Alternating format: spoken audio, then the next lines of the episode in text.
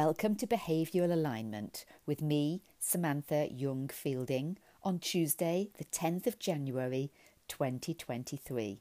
It's our first episode for this new year, so a very happy new year to you. Now, how have you started the year so far? Perhaps with some intentions, maybe you've already devised a goal or even set up a plan, and possibly you're on to working a system so that you can develop successful behaviours, create consistent habits, and repeat productive patterns.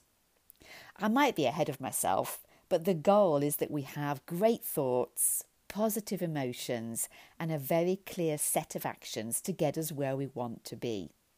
So today we're going to speak about staying on track because it's not always as simple as it seems, and occasionally you can get knocked off, go on tilt, and even in some cases degenerate into downright toxicity. Now, Susan Scott, in her book Fierce Conversations, says that success or failure happens slowly over time and then it suddenly transpires, either positively or negatively. Ernest Hemingway said something similar about going bankrupt. How do you go bankrupt? Two ways gradually, then suddenly. So, the problem with anything that happens over time, because this is how success or failure comes about over time, is that time is going to bring you into contact with other people who were not there when you made your initial decision.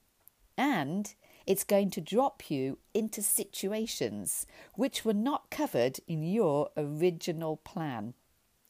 The one I get asked all the time is the example I'm changing my eating patterns, but then somebody managed to bring cake into work for morning tea. What am I supposed to do in that situation?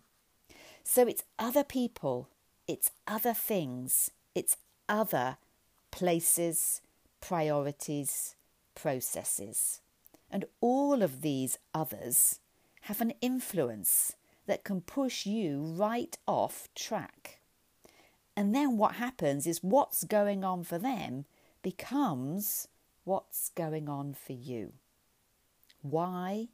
Because there's interdependency in every area of life, whether it's public or private, whether it's family, work, or play.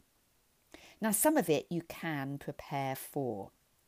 For example, you can tell those around you what you're doing, and that will usually gain you support. You might even choose to join a group of others who've got the same objective not only will it be support, but there'll also be fellowship. An example might be that you go to the gym so that you're with others who have the same fitness objective.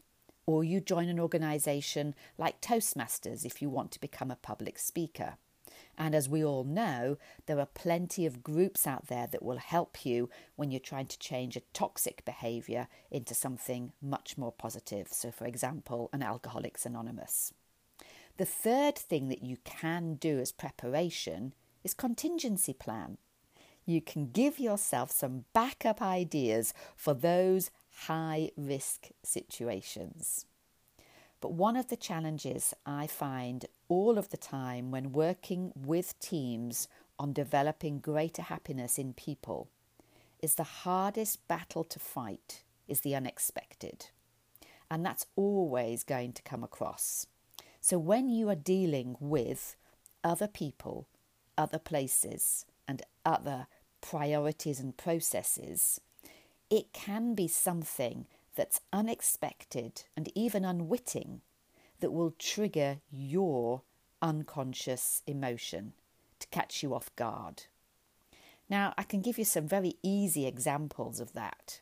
When somebody's phraseology catches you and reminds you of the way a parent, a brother, an old friend spoke to you, usually a negative way, and it emotionally catches hold of you, knocks you off track. It can be the timing of something else that's happening around you. You get one piece of bad news, a second one then drops in as well, and of course, by the time the third one arrives, because these things do happen in threes, you're into overload. Or it could be a bad manners situation where someone has interrupted you and pushed their focus upon yours, where you have been suddenly pulled up and somebody else has asked you for something that you might be working on next week, but you haven't got ready right now. All of these unwitting but unexpected triggers hit you unconsciously and pull on your emotions. And it really can drag you away from what you are trying to do for yourself. So, my big push today is to remind you that controlling your attention changes your experience.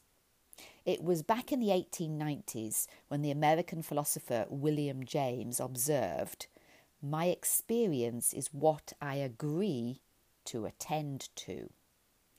Now, humans can only feel their emotions, including those painful ones, in the present moment. So, what you feel is determined by what you give your attention to.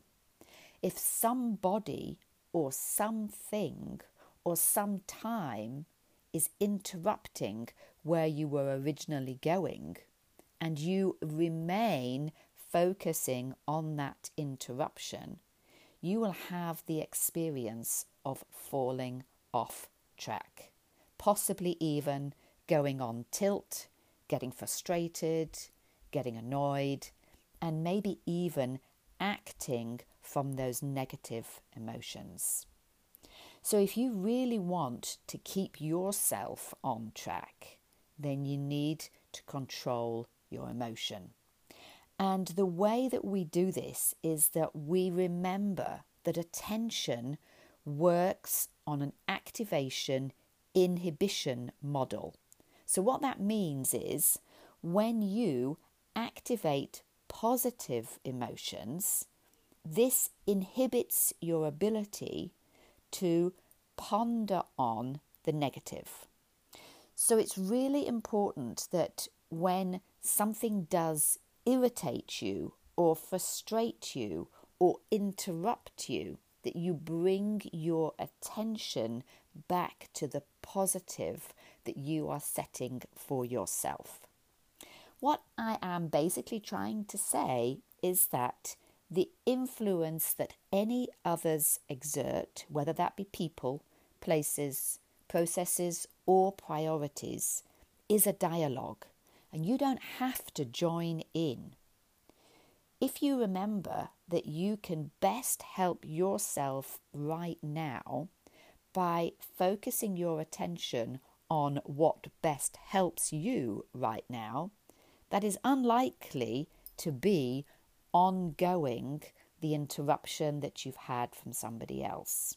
So, real life scenario you have gone in to work and there has been a morning tea situation. Focus for yourself on the cherries that you brought in for your morning tea and the enjoyment of being with those around you. Second situation, you are already banging head down, bum up to get some work out the door. And there are questions that are coming in from colleagues, and you're suddenly realizing that either you've missed something or something else is now being added on to your working pile. And again, it's going to create these difficult sensations where you feel less in control. You can only do one thing at once, bring your attention to the thing that you are going to help yourself with most right now. And therefore, by keeping ourselves attentive on what we're aiming to do, the objectives that we've set for ourselves, other tasks, other people, other influences can come in but don't necessarily affect us or influence us for the longer term.